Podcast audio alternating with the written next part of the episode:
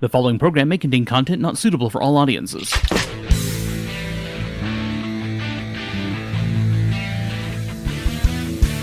Welcome to Metagamers Anonymous, program dedicated to tabletop role playing games and mostly related material, and a presentation of Prismatic Tsunami. My name is Eric. I'm Jason. I'm Rich. And I'm Vanessa. This is episode number 259. And thank you so much for being here, guys. Appreciate it. Uh, Coming out on a Sunday. We're trying to get weekly shows out now. How we doing? Been back Weekly. back episodes. This is crazy. It is weird. It is weird. It's, It's been a day or two. It's probably going to happen more if we keep this kind of schedule, obviously. True. That's true. Because we're doing the other show, the Exposition Street show, um, right before this one. So recording on other a- on show. Sunday. The other show. Uh, but yeah, that's fun. It's nice to have you on the show, man. Yes, it's good to be here. It's cool that it works out. Um, if you feel like saying anything the rest of the show, feel free. Okay. Feedback a at mic. prismatictsunami.com. There you go. It's omteach.shop. Uh, if that's all you have to contribute, I still I'm appreciate turning off you, your sir. mic. I would never. Uh, no, I I got an announcement to make. I so so the last of I don't weeks weeks now last six eight weeks or so I've been getting nonstop questions about Tsunamicon because I haven't made announcements about hardly anything.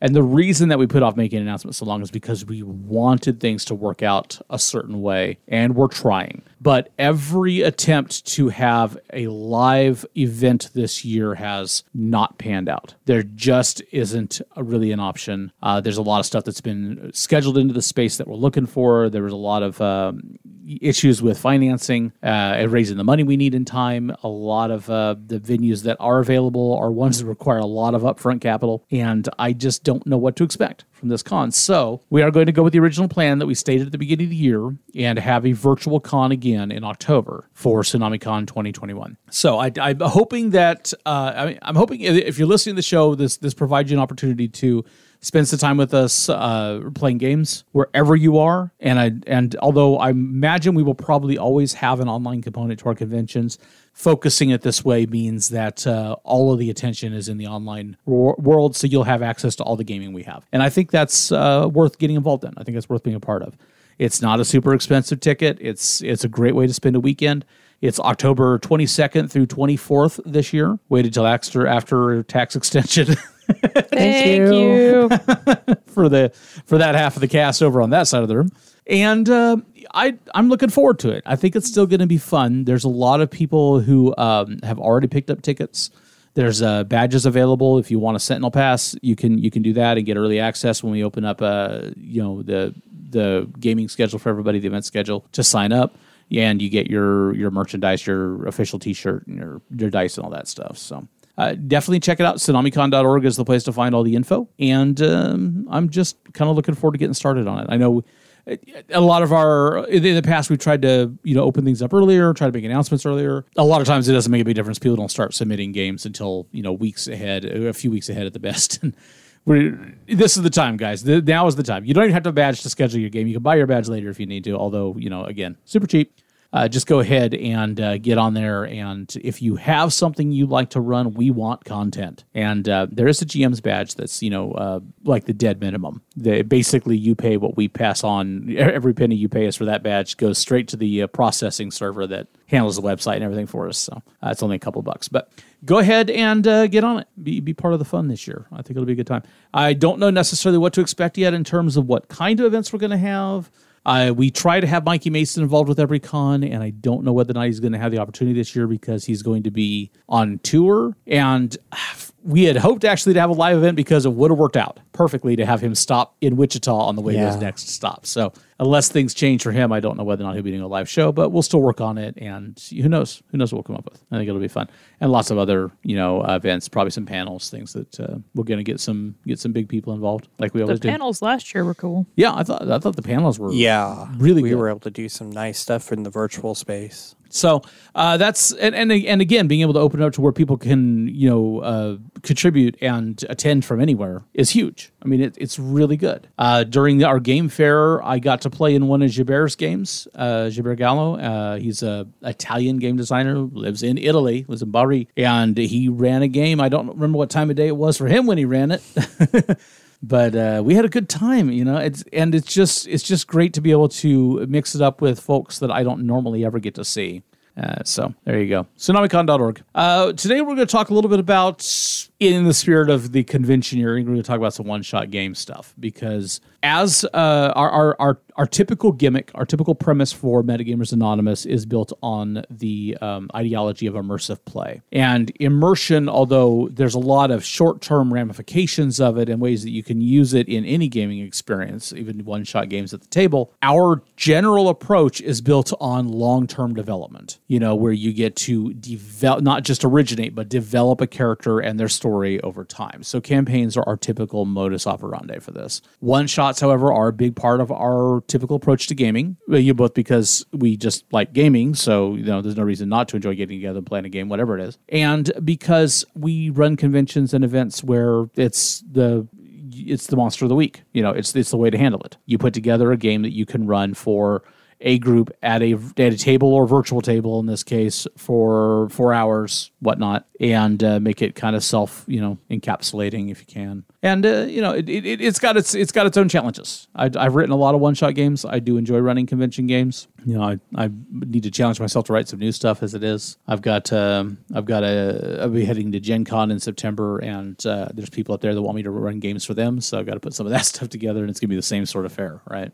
Got to put together a game that could be run in you know four hours. Well, although then there at least I know exactly what system it'll be because they're all big Savage Worlds fans. The group that I'm going to be with. Who isn't?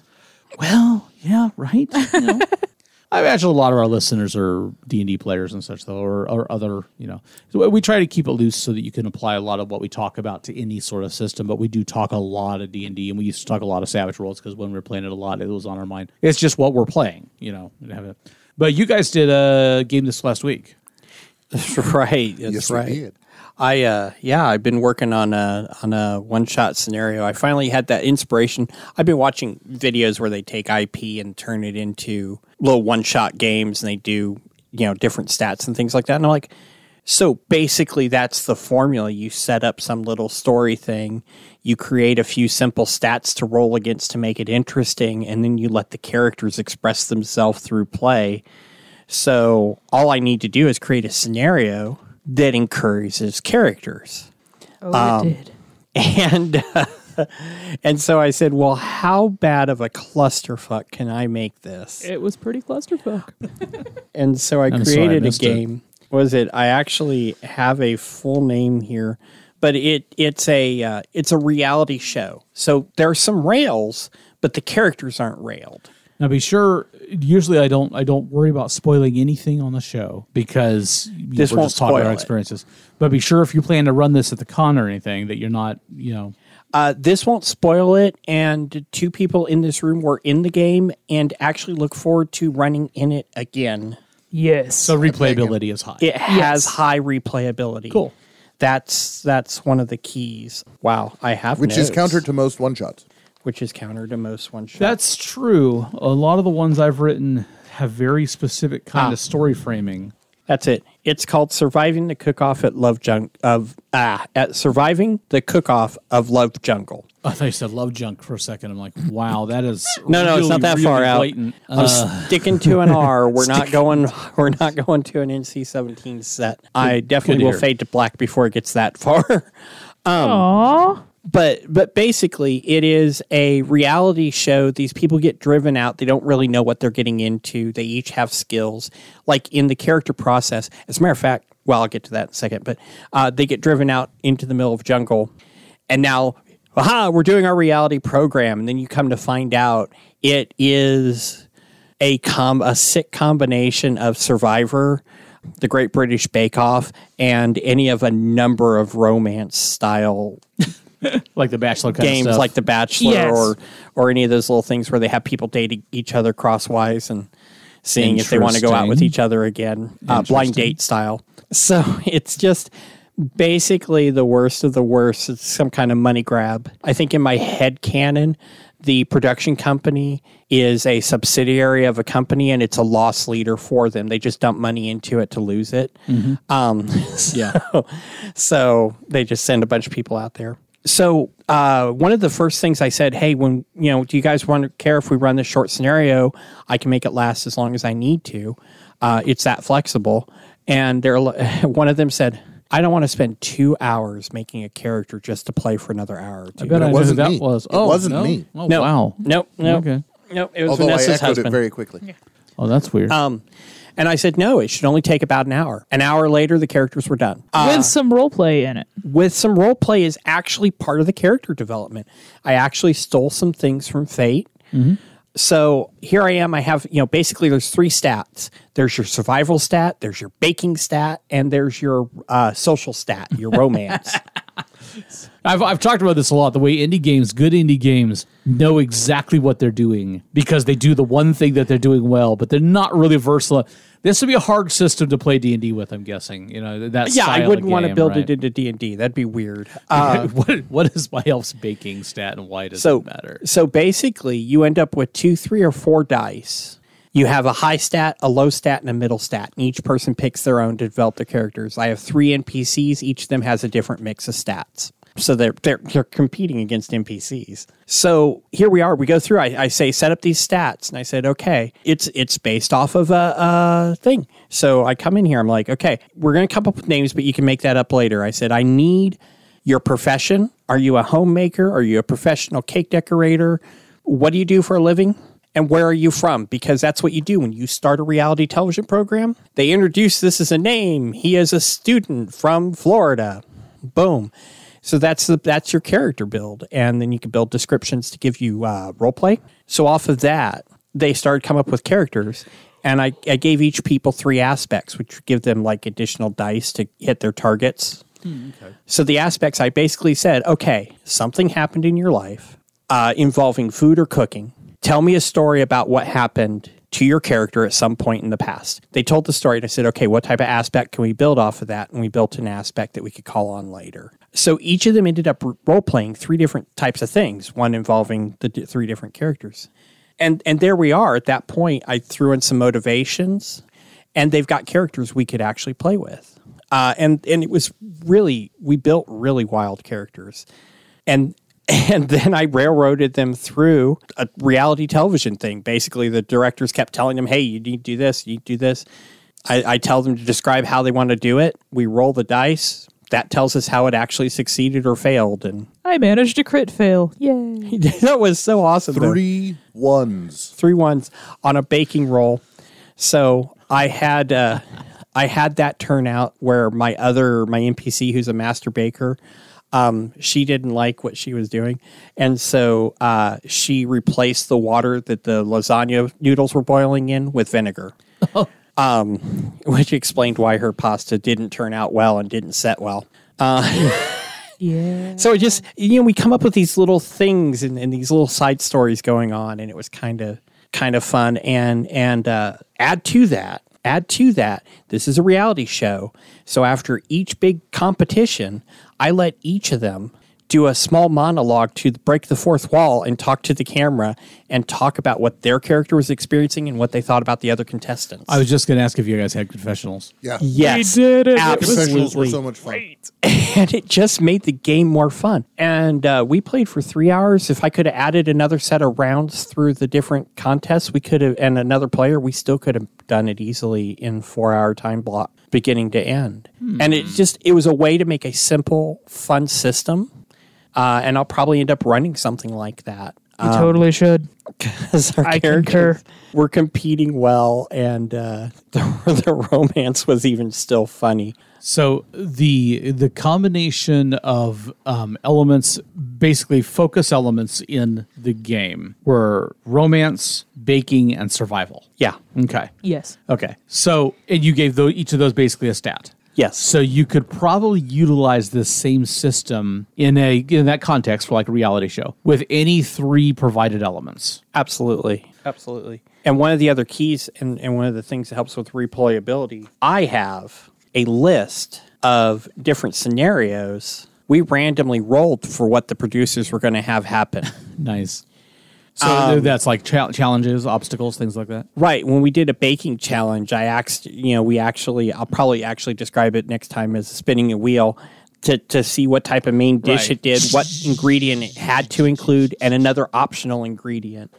And so the more of those you included, the lower it made the uh, target number. Uh, they got the target number down to nine, but if you roll three ones, Not so you're- good, huh? You're. I think they had to do a meat dish. Um, A meat dish with, with, uh, eggplant, eggplant in and it, then tomato was the and option. could have optionally tomato also in it. So she made a kitchen sink lasagna. Oh, Had a little bit of everything. Wow, and not well apparently. Not Uh, well. And then I had the the person who I the NPC who I had do the vinegar and ruin her dish. She Did rolled really well same on her. She made the exact same lasagna, but she made it right. and it set up and it Stole my was six feet high and it was beautiful. So does anybody get voted off the island? Uh, we didn't quite get to that, and I don't think that's really necessary because at the end of the day, when you succeed, right. depending on how well you succeed and how well your role play entertained me, you can go up one to two. I may make it one to three uh, points in a category because each category has like a zero to Scoring 12 as a score. Yeah. And as you pass thresholds, your number of dice in your related ability goes up and down. So your starting level on those bars is based on where you're at. And then as you improve it, you know, everybody starts with the same number of points all added together. As you improve it and you roll well, you get more stuff. If you fail, you start to reduce stuff and lower your abilities and lower your options. Because if you keep failing, you're not going to be as good next time you do it because you're going to lose some confidence. So Richard's challenge to you, if you're listening and are going to attend Tsunamicon, is submit your ideas for three elements that he can include in a reality show game, That would be fun. and he'll run it at the con. That would be fun. I, I could do something like that. Um, I want something with Cthulhu in it, but I'm not sure how. Cthulhu is everywhere. It's easy. yeah, that's pretty easy, isn't it? Maybe too much. Yeah. All we need to do is do something to vibrate us into the other realm, and we're we're on. Yeah, but Uh, baking and Cthulhu together just appeals to me for some reason. it That sounds it does. terrifying. Accidentally summoned the old one with my roll. Uh, the Dark Lord will rise and then proof and then rise again. That's fair. How do you feel about that?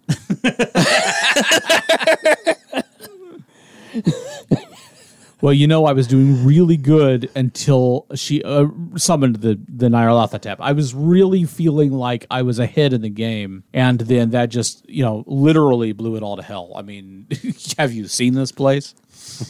I can't remember what the Yellow King's name is. What was the Yellow King's name again? Could you tell me again?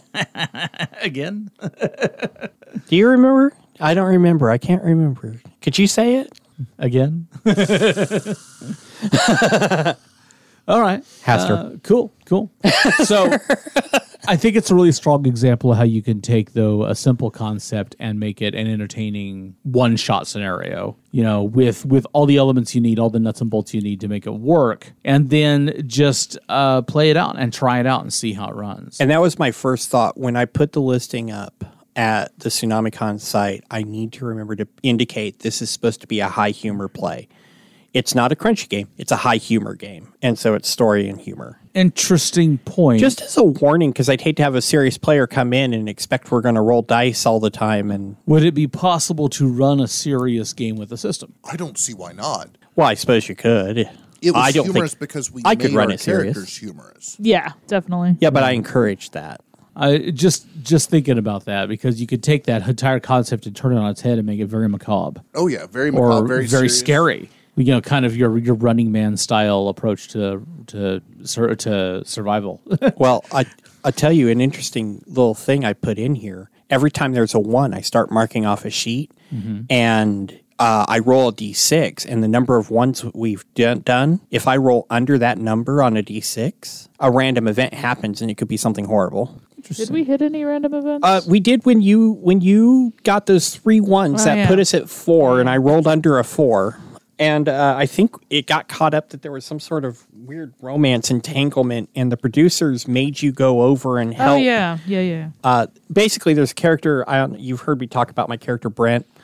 yeah, we've all heard about Brent. Well, there's on the second series of the Circle. There's a guy who's actually a real life Brent, almost. He's he's not gay though. I don't know that Brent's gay. I think Brent's just doesn't care. Um, just non-specific. right, right. But but anyway, so so I kind of based it off that guy.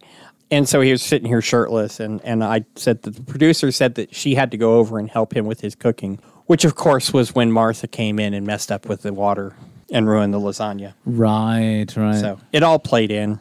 you guys had a good time with it. Oh yeah. Oh yeah, it was a blast. Apparently they were still talking about it the next day. Now, this is a play test for you. Did you take anything away from it that you were going to tweak? I do want to re-examine some of the tables because I changed the way I was doing the romance thing. Because at first I thought everybody would do the same romance thing, but then I thought it'd be more fun if we rolled and all did different, sent them on Right. different dates. Right. So I had one that was set up like a dating game setup. That doesn't work with just two people. That's true. Yeah, that's true. So I'll re-examine some of those, but I didn't get any feedback actually requesting changes. But I just got a lot of that was really fun. Excellent. So, uh, key to um, key to creating one shot scenarios. Key to developing one shot scenarios. Obviously, one of the things you did well here was you created an open ended sort of. I have a um, lot of time flex. Right. Your story is based obviously on the character interaction. So all you have to manage as the game master is the challenges. And the time, The And obstacles. So, so yeah, I can make it end whenever I need to, and we'll just add up the You scores. can and go literally look at the clock, and I, I've talked about this before with people who have asked me about running games and getting a getting a full story of some sort of that four hour slot. It's like, well, you just build it so that there's enough wiggle room so that when you hit two hours, you can move on to Act Two. When you hit one hour, you know, one hour left, you can move on to the the conclusion.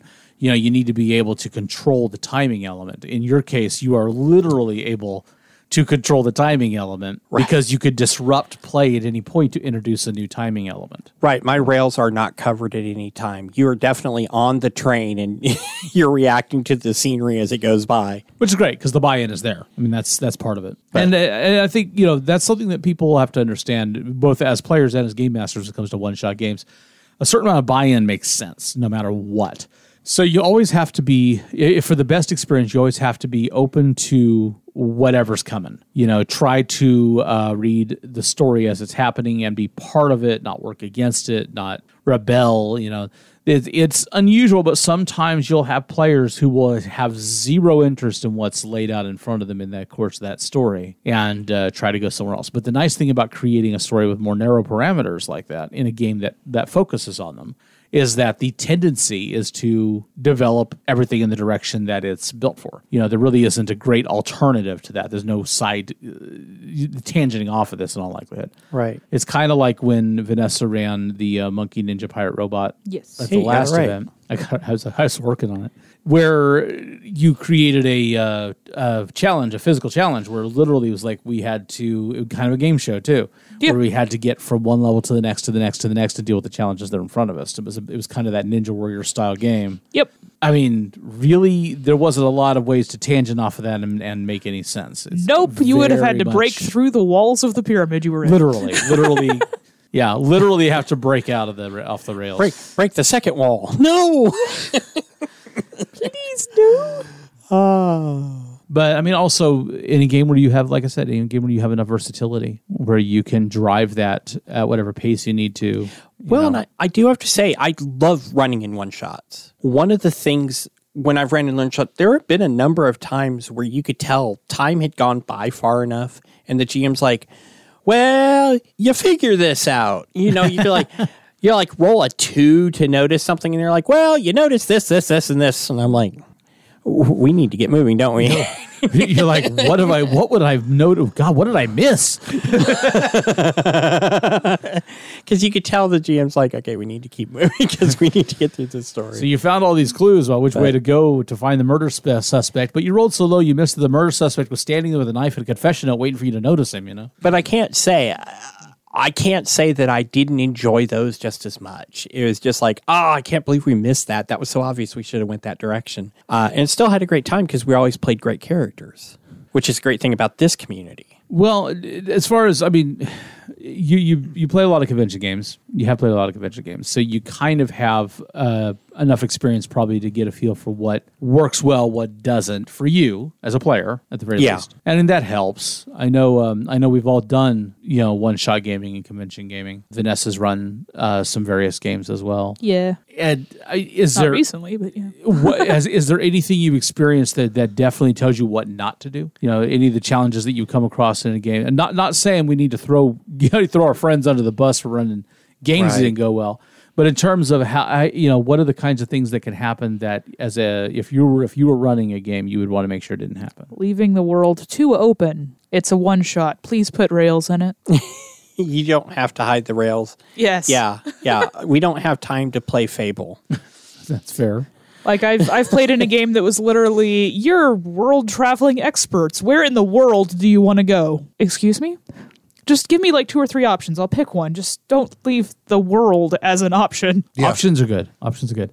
As a as a game master, putting situations in front of players, you could even create the illusion of a great deal of versatility if you put specific and attractive options in front of the players Exactly. that are going to draw them into the story. Well, plus, if you tell me I can be anywhere in the world and I tell you Chinatown, San Francisco, and you start talking about things that don't exist in Chinatown, San Francisco, where I have been, I, I'd rather have places that I know you can experience. That's fair. I can either see someplace new that you've seen or you know enough about, or we can go to a place where neither of us know it, but I'm not going to a place that I know well that That's you know nothing about. Interesting kind of extrapolation too, because I think I well, obviously, I would never run a game where I said, "Where in the world do you guys want to start?"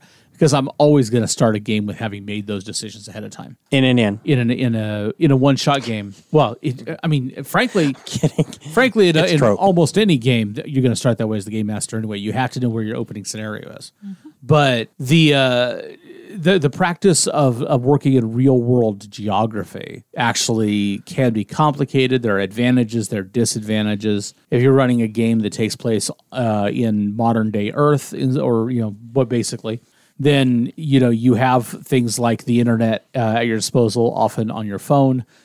you have maps, you have GPS, you have all these things that can help you figure Right. out very specific information about a place, in addition to the wealth of knowledge that has come from just generally absorbing imagery and ideas about various cultural touchstones throughout the world. You know, I would have a harder time if you told me you wanted to start in New Delhi, India, because I, I don't have, uh, other than a few general ideas of places in India, I don't have any personal experience with it. You know, so I all I can do is paint a very broad picture. Right. And try not to depending- be racist. Depending on the player, well, it's, it's cultural. yeah, way, you it's know. that's yeah, but it's really easy to do if you just depending don't on know the well. depending on the players to fill in the gaps in their own minds instead. Right. But if you were to say Chinatown, I I might personally run into the same problems. I've never been to Chinatown, so I So, so I've you end up seen- describing out of the Big Trouble in Little China, and I'm like, yeah. but I have run a game at least once. I've run a game maybe a couple times that has gone to Chinatown. I didn't have to know it to create general ideas, Ideas, that right. fit the area. If I'm going to take somebody to a place that I know, because I've run a game in Wichita before, I've run a, a couple games that took place in Wichita, where we live, and where I generally expect most of my players to know the lay of the land, which is the fun of it, obviously, at that point, and use landmarks that are common in Wichita, but then change some of the application of them to fit the Right. story. You I've know? done that before. but pick uh, a place and put something there, so put something in that office building that isn't t- typically in that office building, you know, Yeah. especially if it's like paranormal or something. well, and that was like my Huska Castle Mm-hmm. That's a game I really ran. good example. Since the person who invited these different social media people paid for the tickets, it was real easy to say, when you guys got off the plane, you found out you were all directed towards the same car.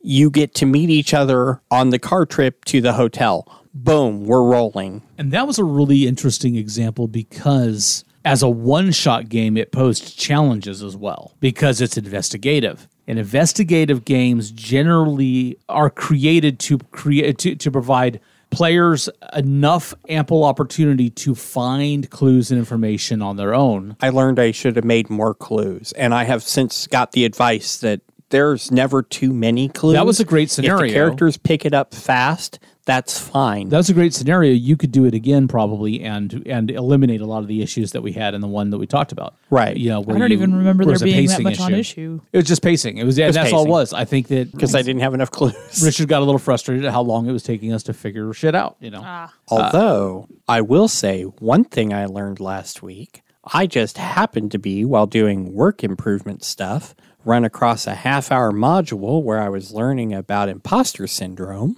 And I'm like, yeah, I'll go ahead and take it. I have a half an hour left. That's a half an hour video, whatever. I'm getting paid. I start taking, I'm like, well, I don't really have imposter syndrome at work, so I don't have to worry about that, but it might help my DMing some. Uh, and then by the end of the module, I was like, oh, I have a lot of imposter syndrome especially in my D&D but definitely at work as well And uh, in the week since I've taken that module, Yeah. I have had a much happier life. And I ran that game I ran afterwards. And that was the most fun experience I had running a game because I quit questioning myself. Awesome. I listened to positive feedback and I quit thinking that I had to know everything and be everything and do everything to be perfect in order to be a DM. I need to watch that video. I think this this type It's of game LinkedIn. this type of game is really good for you too because the where I've seen you struggle the most is when you try, run games where you try to prepare every little thing or you're working from a script.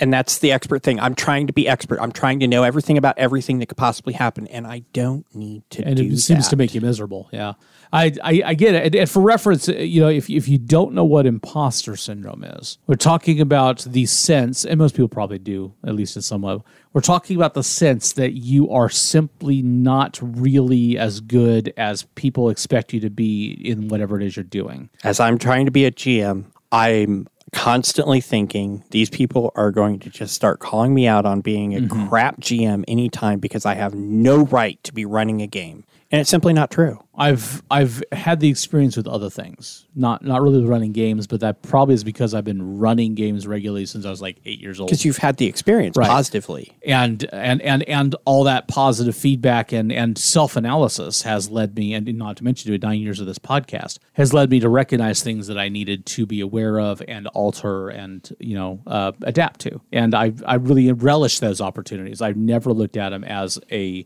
correction or as a problem or as a critique. Right. But for example, as a musician, as an artist, there have been plenty of times in my life. And it often happens if you it often happens with people when you we, we have to work really hard to achieve things. And then you get to a certain level that is in that particular craft beyond the level of most amateur people and they look at you like you are somehow really good and then you start feeling that sense of i'm a fraud I'm not really as good as you think I am. No, and and I I, want to tell people that sometimes too. i've been through that i've been through that But I, do love your blues it. on guitar, sir. well thank you but that is actually a, a very strong example And of I have very high standards when it comes to music. Uh, it- it- yeah, but you know what? The that album that you bought that that is out there that I played on that I played beautifully on. I can't play that shit anymore. you know, the thing is, I get it. I I absolutely get it. I appreciate what I've accomplished as a musician. I will continue to push myself and do more. But there was definitely a time in my life when I would get up on stage and I would play, and people would come at me and talk about how amazing I was, or how much they you wish they could do that, or you know, they start they really wanted to learn the guitar, or or they're really drunk and they're throwing themselves at me. Anyway, Sorry. it's been a while. Anyway, anyway, that happened to pan out. I always felt like it was entirely undeserved at that period of my life, and uh, it's we're talking about twenty years ago now. I mean, I definitely got past that as a musician, as an artist, Right. But uh, it's not hard to understand. I, I like some of your recent stuff that you've made for the casts and stuff too. So Oh yeah, I gotta I gotta work on it more. I would you know so so, so weird things, the positive feedback. weird, weird things happened in the pandemic though, and I, I'm starting to kind of question my own abilities a little bit as an artist because um, if you if you are really good at something and really passionate about something, typically you are really driven to do it. You know, there not always, but it, I, I could contrast it specifically with people who do things professionally. Um, if you do something artistic professionally, like a writer, which is something that I I, Yeah. ban- I fancy myself a writer. Um, I feel that I have talent, and I was happy with the accomplishment of the first book I got out there. Okay, so I'm good, and I'm working on the next one. Blah blah blah. But if you are a writer, a lot of professional writers, people who do this professionally and they make their living at it, and especially really successful ones, have a writing regimen that is like a full time job You have to have your focus, right? And of course, they don't have to have a full time job on top of it, which is you know the ones who are really good at it, really really successful at it. I mean, I mean, because there's a lot of people that are really good at it who are not, obviously, Right. Just like with anything, but there is a there there's a sense there that either they have accepted that it needs to be treated like a job and disciplined themselves, or they are, and this is probably likely in the case of a lot of these people who are very successful they are compelled to do it. Where if you love writing and you constantly gotta write and you sit down every day and have things to write and the stories just can't get out of you fast enough and you are always working on something and it's there, it's part of your everyday life. I don't have that in me. Right. Neither do I. I Well, don't when I have was- that in me. When I was in the 90s, I had focus and I was able to write a lot. Now I have a hard time writing, and I know it's because I don't have focus. If I really wanted to do writing again, I would have to make some changes in order to be able to have that focus.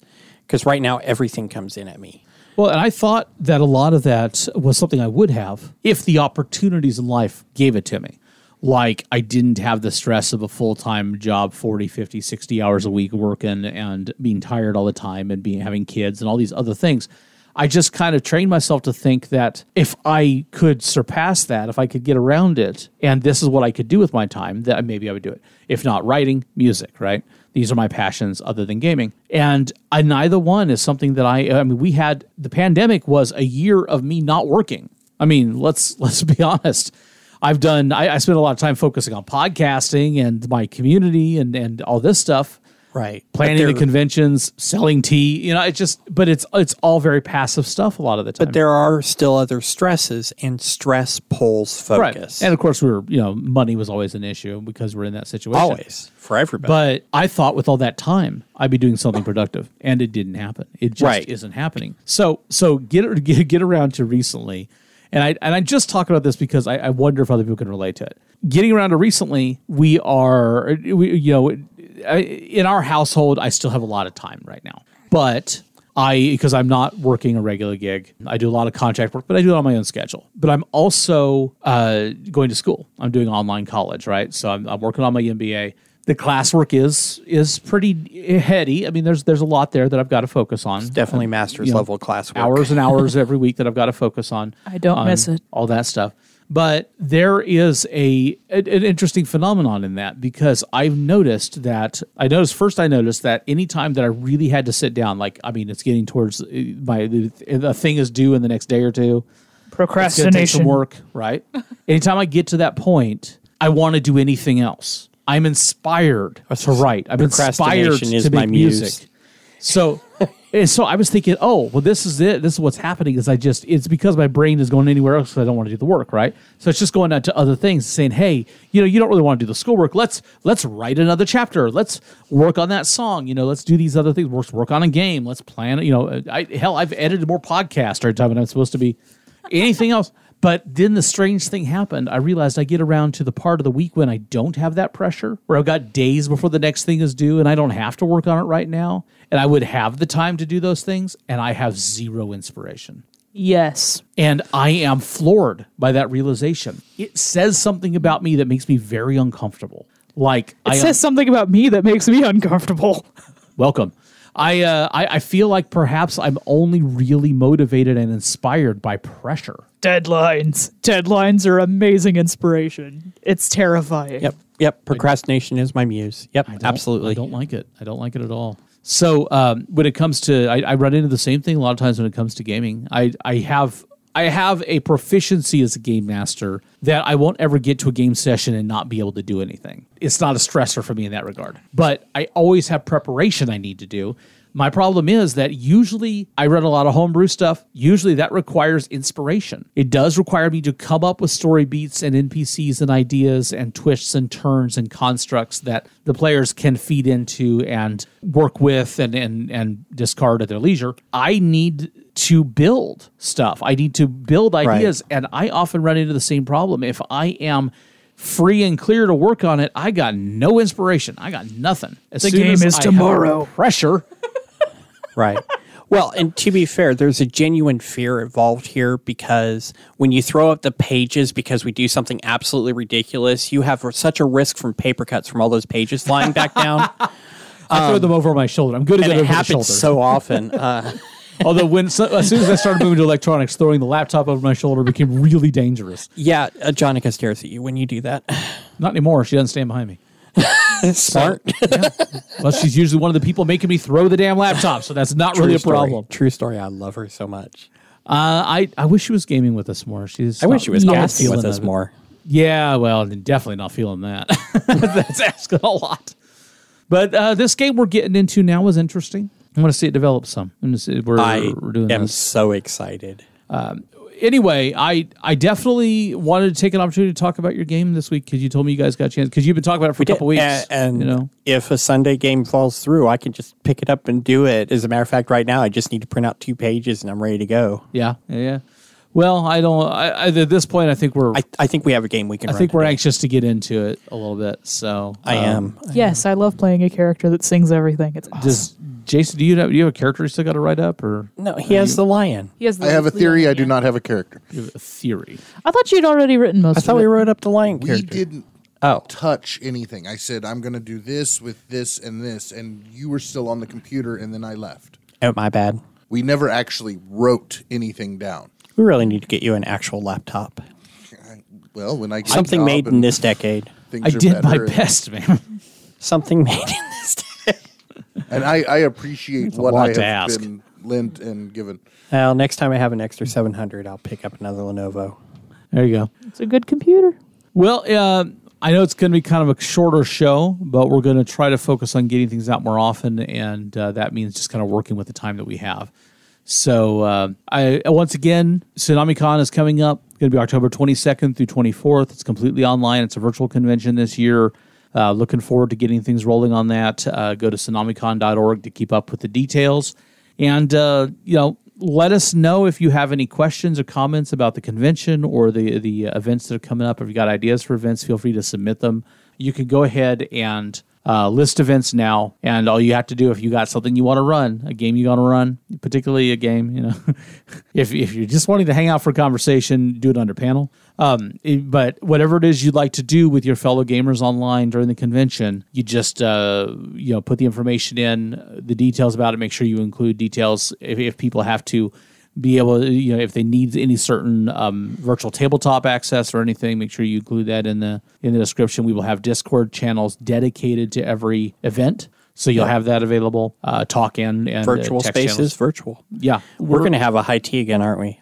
We I want to have an high do- tea. oh, absolutely I love a we high are. tea. Oh my God, your tea. Get that is on the so schedule great. soon. Get that on the schedule. I got, got to get I got to get Jonica's uh, design together for it. See what she wants to do exactly. But last year was fun. Last year we did we had a good time with it. Yeah. So And if you plan and submit a Hyrule related game, I can almost guarantee you I'll do my best to be in. it. yeah, yeah. Zelda Ditto. stuff is, is, is, is a is a big hit with the cast. So there you go. Uh, definitely Just provide part your of it. link. What? Ba-dum-bum. And if you have any um, advice you'd like to share uh, about the uh, the topic in this show, or of course any of our recent programming, anything you would like to, uh, you know, personal experiences you'd like to tell us about, or any questions for us that you'd like us to discuss on the show, please feel free to drop us a line feedback at prismatictsunami.com. Or you can also visit us on our uh, Discord server, which is all, all linked on the uh, website. And uh, be sure to check out Exposition Street if you haven't, if you're a movie buff. That is a, a fun show. We have a lot of fun with it, and we'd love to know that people are listening and enjoying it. Uh, We get the occasional comment, but not a lot so far. And uh, we've already had 30 episodes, I think. Yeah, posted. and like they that, cover the gambit. I mean, we started with Willow, and I'm still proud of how that episode came out, even though we've evolved since then. And so it's- if it's a you're fun show. waiting for enough episodes to binge, it's time. Well, and uh, obviously it's a movie cast, so you definitely want to make sure you know the movie before you listen to the show because True. we spoil the fuck out of it. Or you have to be really okay with spoilers. Yeah, yeah. Either way, That's true. but uh, but it is fun. You know, it's just like getting together and uh, talking to your friends about things you love and hate about the movies that you watch that you've all watched. It's the same experience, only you get to listen to us do it and can't say anything to us at the time that we can hear. I guess that covers it. Feedback. But I'd love to read the feedback. yeah. So check that out at expositionstreet.prismatictsunami.com or look for it on your uh, your podcatchers. Did I destroy your favorite movie? Let me know. Yeah, Jason's good at that. You you Um, did. You did several times, sir. It hurts. Thank you for joining us for episode number 259 of Metagamers Anonymous. We're getting on out of here for this week. Uh, my name is Eric. I'm Jason. I'm Rich. And I'm Vanessa. Good night, everybody.